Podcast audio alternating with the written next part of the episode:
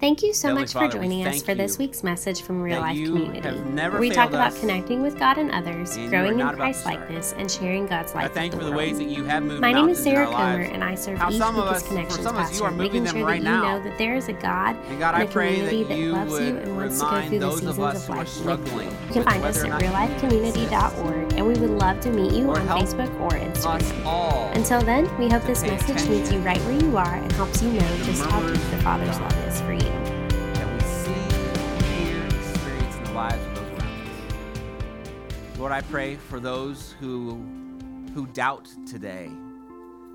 God, I'm I'm thankful for every one of them. But God, I just pray that you would take their doubt, you would transform that into belief. Not because they have to, but because they want to. Lord, we pray these things in your name. Amen. Amen. You may be seated. Raise your hand if God has at some point in your life moved a mountain. All over the place. Love it. So let's discuss for just a moment here. Um, share with those around you about something that you have done at some point in your life that was bigger than yourself the kind of thing that you didn't know how you were going to do it, but you did it. Uh, it was just you didn't have the resources yourselves. You didn't think you had the skill uh, or the time or whatever, uh, but you did it, and uh, maybe you succeeded, maybe not. Uh, but take a moment and share that with the people around you. Ready, set, go.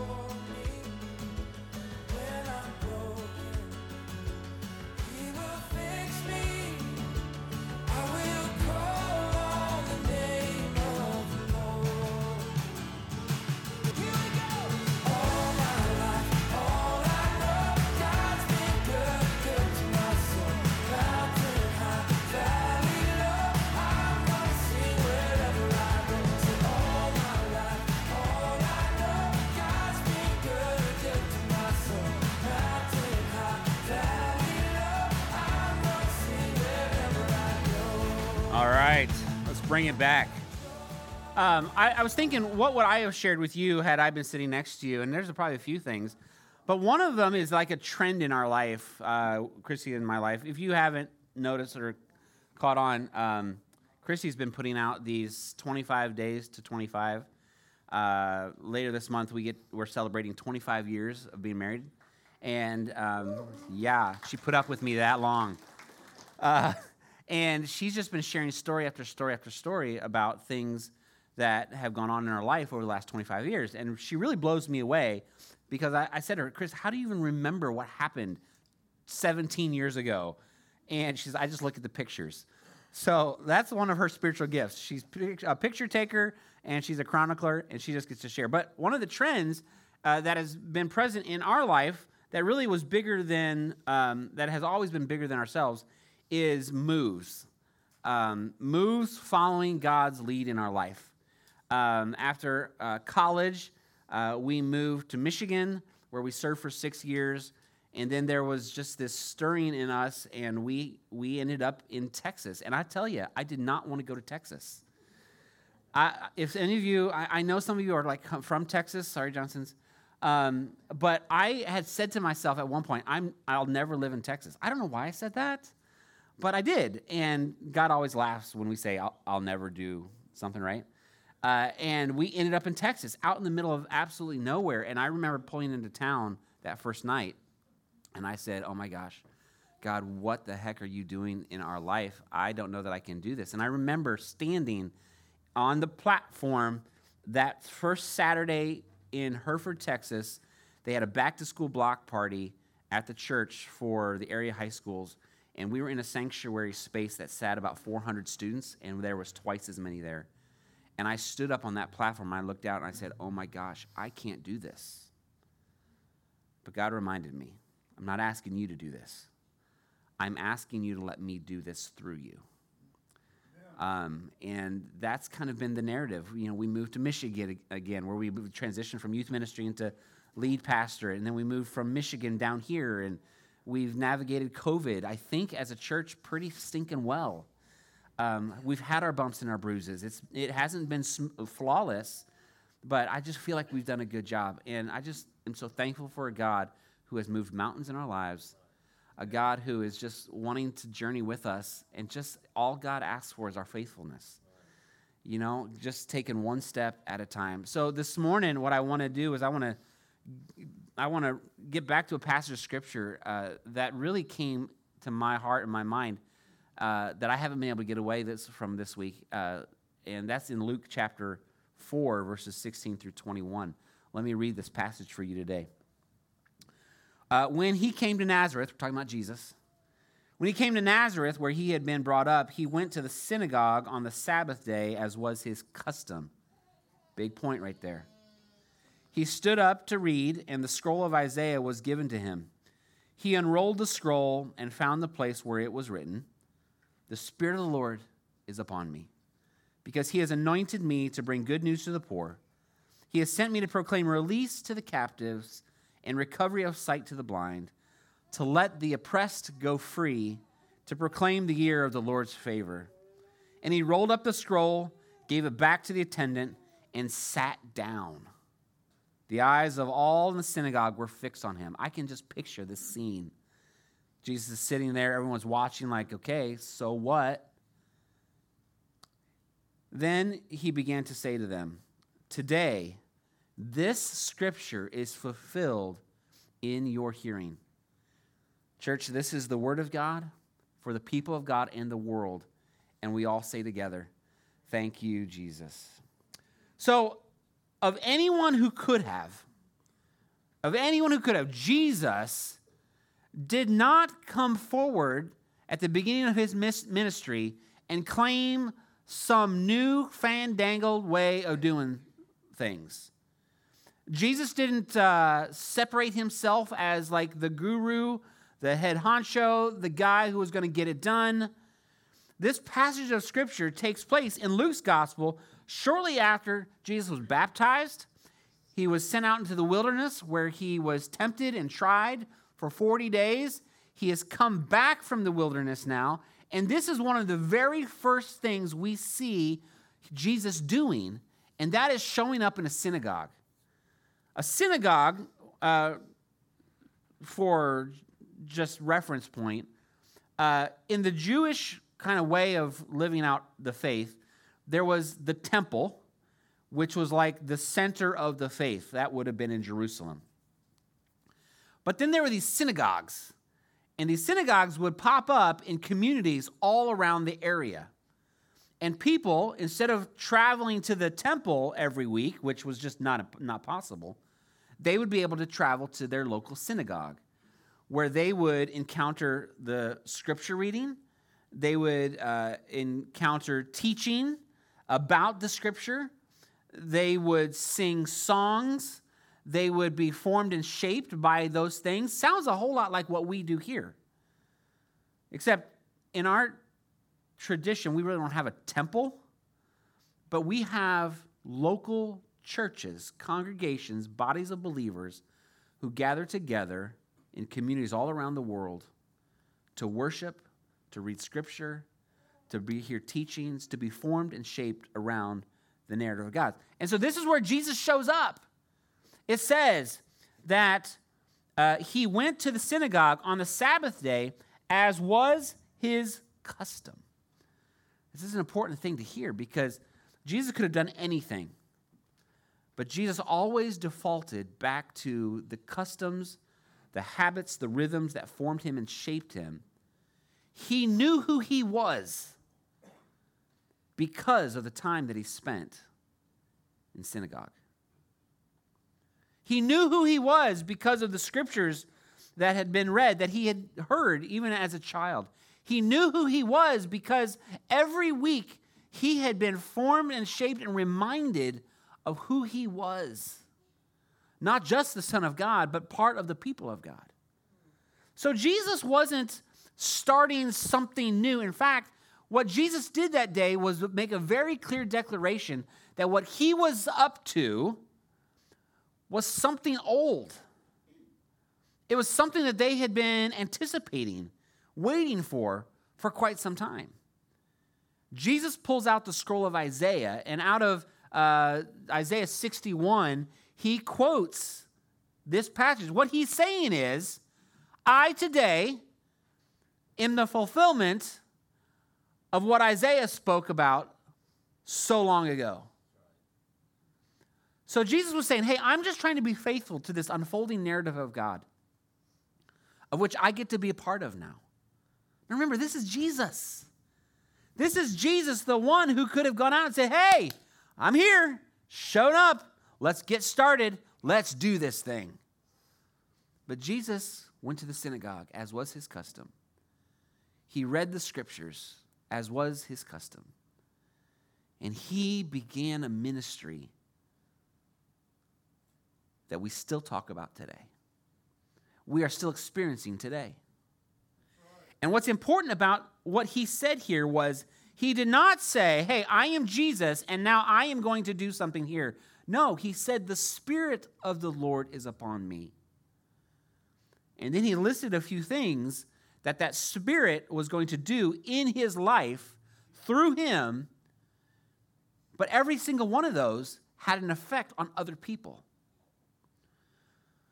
So the Spirit of God, who has been at work from the beginning of time, before the beginning of time, throughout all creation, Jesus says, That Spirit is upon me. And that Spirit was also going to be the one who's going to raise him from the dead years later. But Jesus says, No, what I'm about, what I'm going to be up to is what the Spirit is going to do in this place, in these places, among this people. The Spirit of the Lord is upon me. So Jesus was saying, I, he wasn't saying, I, I'm my own deal. Jesus was saying, I'm, I'm not my own deal. I am dependent upon the Spirit's work in my life to fulfill that which God has in store for us. Now, as we read passages of scriptures like this, as we reflect on them, and maybe you've heard this passage before, maybe this is the first time. But as we hear these things, we should be thinking in part okay, if the Spirit will do that in Jesus, what does the Spirit want to do in me? Remember, the Spirit that is at, at work raising the dead to life, that same Spirit that has empowered Jesus to, uh, to proclaim uh, release for the captives and, and to set free those who are oppressed and to provide food for those who are hungry, that Spirit wants to do something through us. It's the same spirit at work in you that was at work in Jesus, which gives you a whole lot of clout. Because you're not living life on your own. Well, I hope you're not. I hope that daily, moment by moment, in every situation, you find yourself dependent upon the spirits at work in your life. So much so that when a decision comes to mind, it's not just, what I feel like I want to do. But we go back to the ways we've been formed and shaped, and we might ask this question God, what do you want me to do? What needs to happen in my life so that I can be a part of what the Spirit is doing all around me?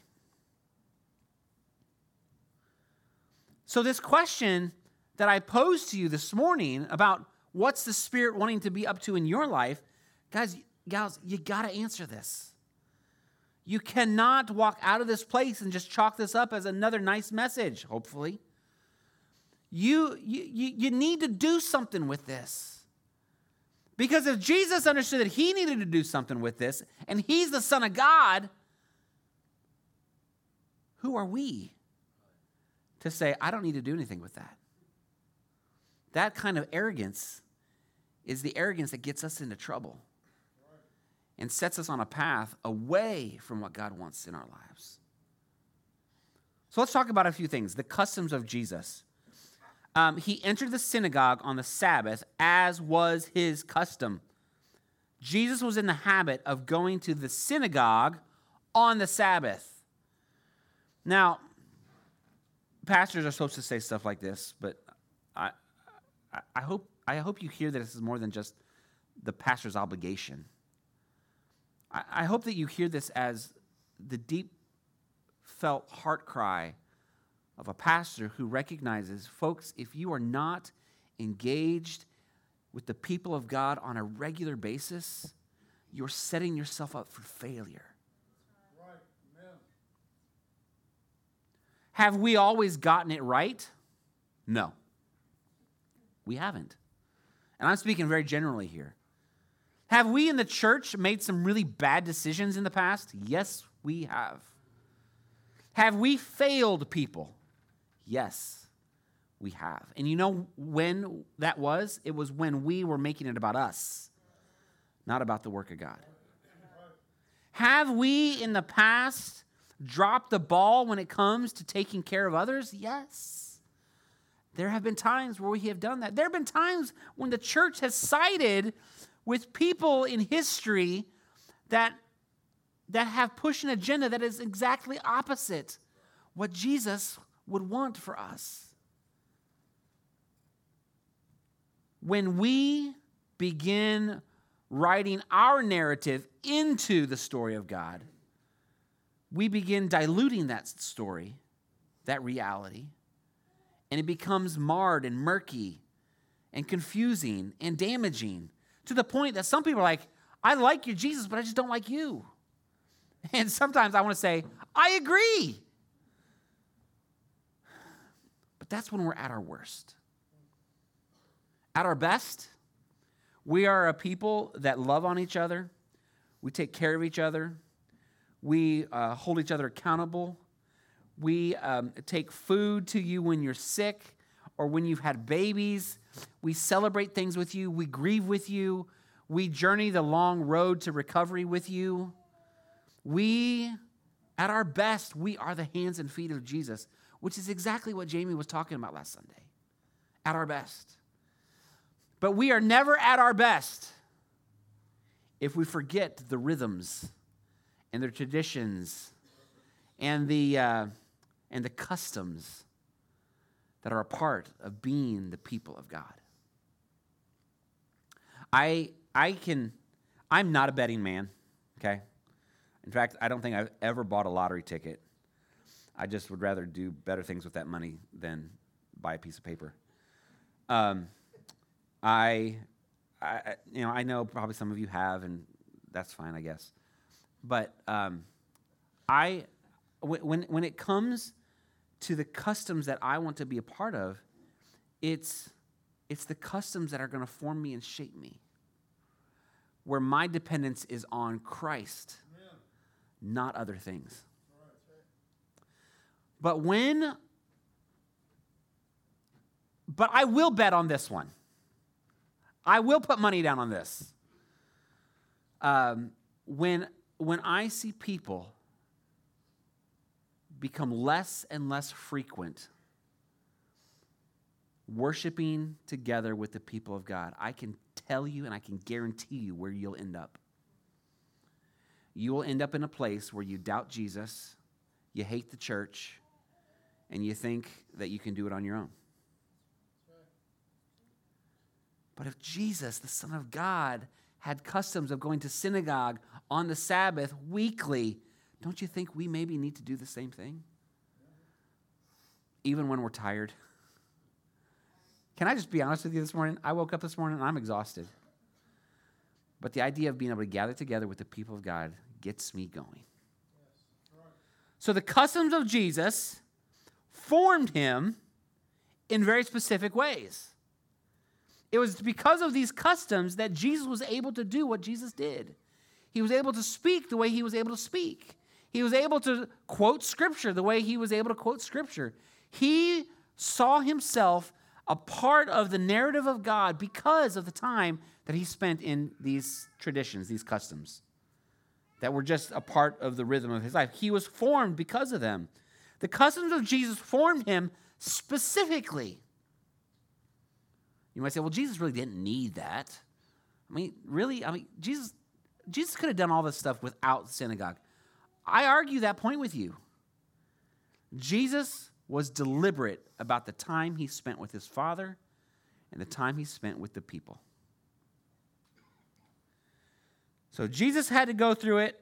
I think maybe we need to do it as well. The customs of Jesus formed him specifically for the purpose of the dead, decaying, and destroyed. This is where I love real life. Because we are doing our best to live into the reality that we are a place for people who are struggling with death, decay, and destruction in their life. And I was talking to Jordan this morning. We had a really good chat this morning.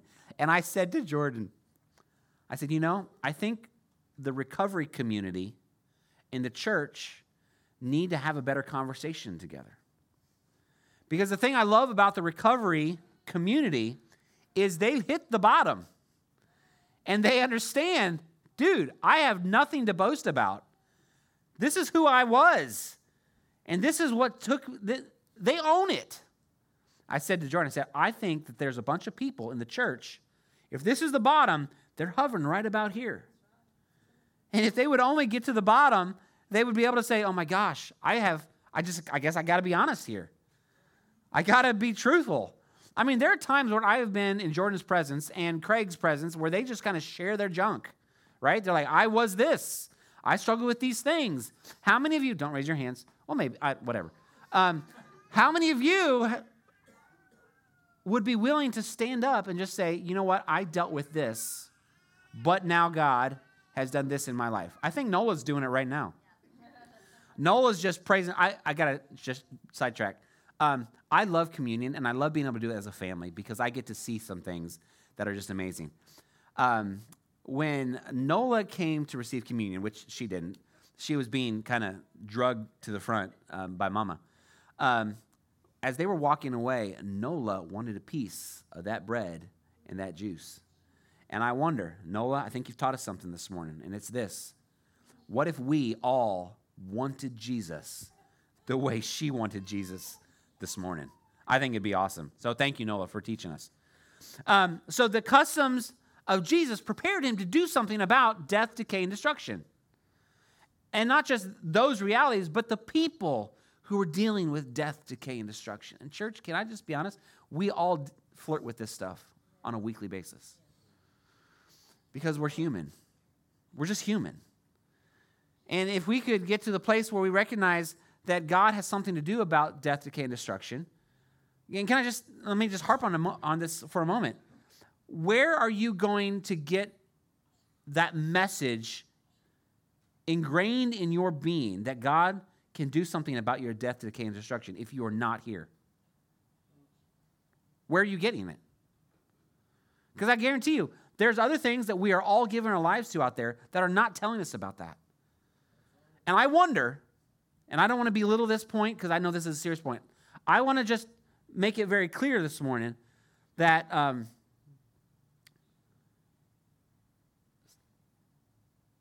what was I going to be clear about this morning? Um, we have got to be connected to the reality that God moves mountains. How many places out there are you singing that God moves mountains? That God makes a way? Ah, this is my point. I don't want to belittle this point at all. But I think and I'm, I'm, not a, I'm not a psychologist, I'm not a counselor, I'm, I'm just a pastor who has lived life with people for 20 some years now.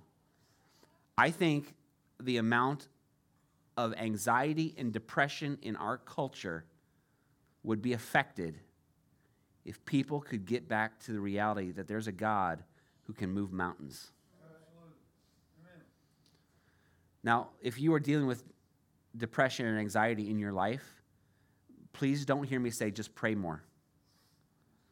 Because there's real help that needs to be given and received. But can I just, I, I just firmly believe that that a God who understands resurrection, God can do some, that God can do something about anxiety in your life. But it requires not just you asking God to do something, it involves you, like Jesus, being formed around the rhythms of you know, synagogue and Sabbath or being a part of the church. I, I, I, have a great appreciation for last Sunday's message, and there's a few things that I want to just point out. One, I was reminded that it is the Word of God that forms us to be the hands and feet of God. Nothing else does that. Um, we gather on Sundays and throughout the week to relive and rehearse who we are as the people of God. Uh, and when we're not together, uh, we're not being formed around that. Two, I was reminded that compassion or you know, social justice is not some new program of the church. This is the very heartbeat of God for creation. It isn't something we're trying to do for God, it is something that we are allowing God to do through us. We are hands, feet, arms, mouthpieces, ears, eyes. We are the ambassadors of hope for people. Three, I was reminded that compassion or social justice is about living generously towards others. And sometimes that's hard because we let other narratives kind of speak into us, like, well, maybe they deserve it. I prefer the message that says, let's just be generous and let's err on that side rather than erring on the side of being stingy. I'm so thankful that our God is not a stingy God. Amen? I'm thankful that our God is a generous God. And do you think you deserve God's generosity? By yourself, no. But by the grace of God working in you, you do deserve it.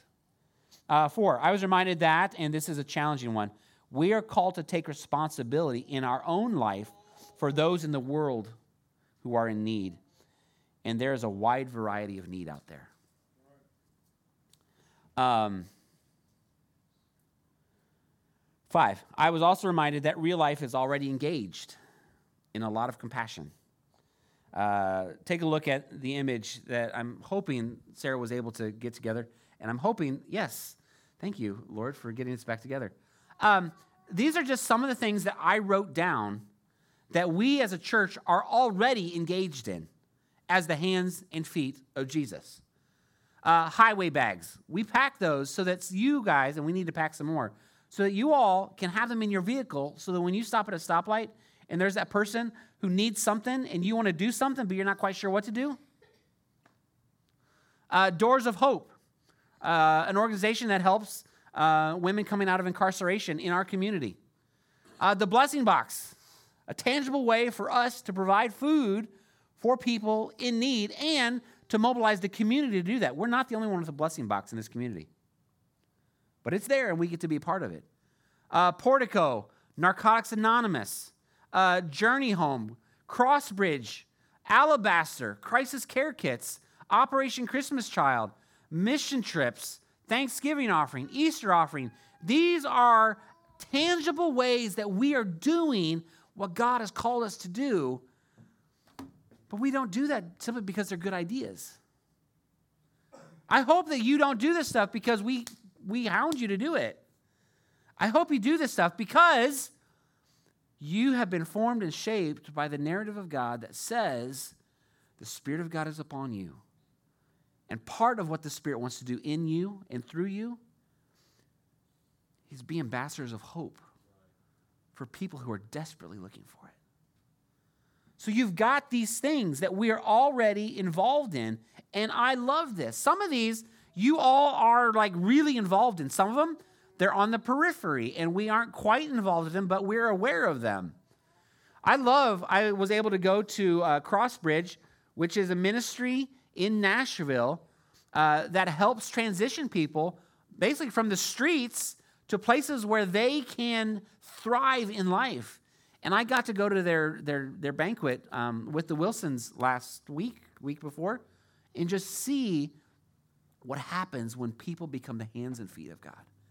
And here is my, Chris, Christy just, we were sitting in the presentation at the end where they were just telling the story, and they had a video of all of the people who have come from really bad places and they are now in great places. And it happens to be that all of them were their staff who have come from rough stuff and now have places of ministry and, and hope and they're, they're living lo- the, their best life. And we're sitting there, and Parker was standing behind us with his grandpa. And he kept calling when a new face came. I said, That's Mrs., or that's Mr., or that's, and he would call them by name. And Parker has no clue of the old story. He just knows them by name. And I think that is a great way to look at what God wants to do in our lives. God doesn't see our brokenness anymore, He sees what we're capable of. So, when it comes to what the Spirit of God wants to do in us, I am just so thankful that we get to be a part of these things that we're already doing. And some of these things are global things where we are making an impact in people's lives around the world. A, little church here in Murfreesboro has a global impact because we are part of the people of God. And then six, I was reminded that last week that we don't do these things because they are good ideas. We do them because they are the things that God is already doing. We simply get to join God in them. Um, there's one thing that I just want to share with you that's troubling my heart these days. And it has come to my attention because of a gentleman who has stopped by our church on occasion. I've known him uh, for probably about a year, and he comes, and he doesn't always come asking for assistance. But he comes because he has found a pastor who at least is willing to hear him and pray for him. Well, the story that I continue to hear from him is that it is just near impossible for he and his wife to find housing um, s- s- stable housing. And as I've been thinking about this, hearing his story and reflecting and talking to other people, I, I've come to recognize this. And I don't know if this is a, a, a real term or not, but I, I'm coining the term if it is. So maybe you've heard it first here. Um, I, I feel like Murfreesboro, and we're not the only place, is becoming a housing desert. What do I mean by that? I mean that there are people who are working hard or are in situations where they still can't find a place to live. And they are living in their cars, they're living on friends' couches, they're hopping from place to place. Uh, they are becoming what we call homeless. And, you know, what could we do as a church? Well, you know, maybe we go buy a bunch of housing and we let people stay there. But ultimately, that doesn't solve the problem. And one of the things that I believe that the Spirit of God wants to do in us, but I'm not sure what that looks like. And maybe you all are smarter than I am and we can figure this out together. But what does it look like to address the issue underneath that?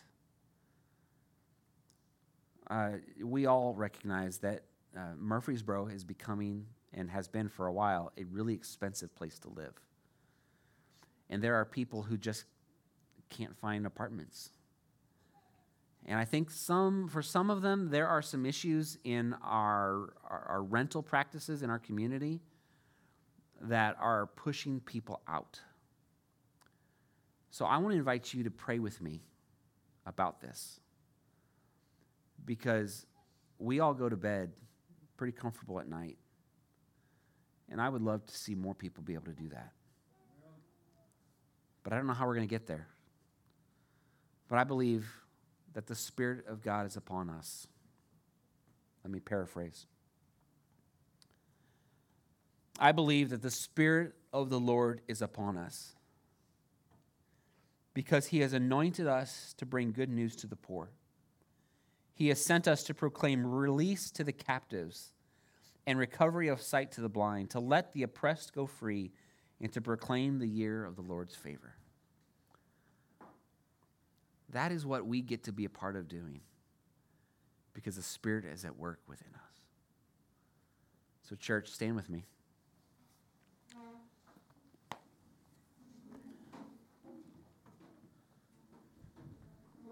I'd like us to just think for just a brief moment And I'd like us to ask the Lord, God, show us what you want us to do as the people of God. And it's really easy for us to think along those lines and think, well, the church will take care of that. No, I, I, want, I want you to be on the front line there. God, what do you want me to do as a person of God who is a part of the people of God? Let's pray. Lord Jesus, this morning we come to you and we give you thanks. We give you praise that you are a, a, a mountain moving God. You are a way making God. You are a God who is already at work within creation. You care about humanity more than we do. You have the provisions more than we do. God, and I just pray that you would help us recognize that you have placed your spirit upon us, and there's a lot that comes with that. Lord, help us be driven by the Spirit's work in our life. Lord, drive us to our knees in prayer. Draw us to the gathering of your people as we worship and as we, we read scripture together and as we are formed around your teaching. God, I just pray that you would mobilize Real Life Community Church and the people within it to be your ambassadors of hope. So, Lord, we ask these things in your name. Amen. Church, this week as we go, my prayer is that you will see people the way God sees them. You would hear God, people the way God hears them. You would encounter people the way God encounters them, and you would be reminded that the Spirit of the Lord is upon you for a reason. Might you live out that reason this week.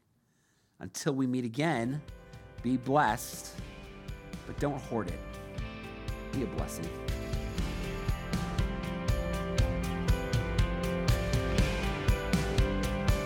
Thank you for joining us today. We would love for you to join us in person. Our address is 2022 East Main Street in Murfreesboro, Tennessee. If you would like to make a donation to keep our podcast ministry going, you can do so online at reallifecommunity.org/give. Thanks again for listening.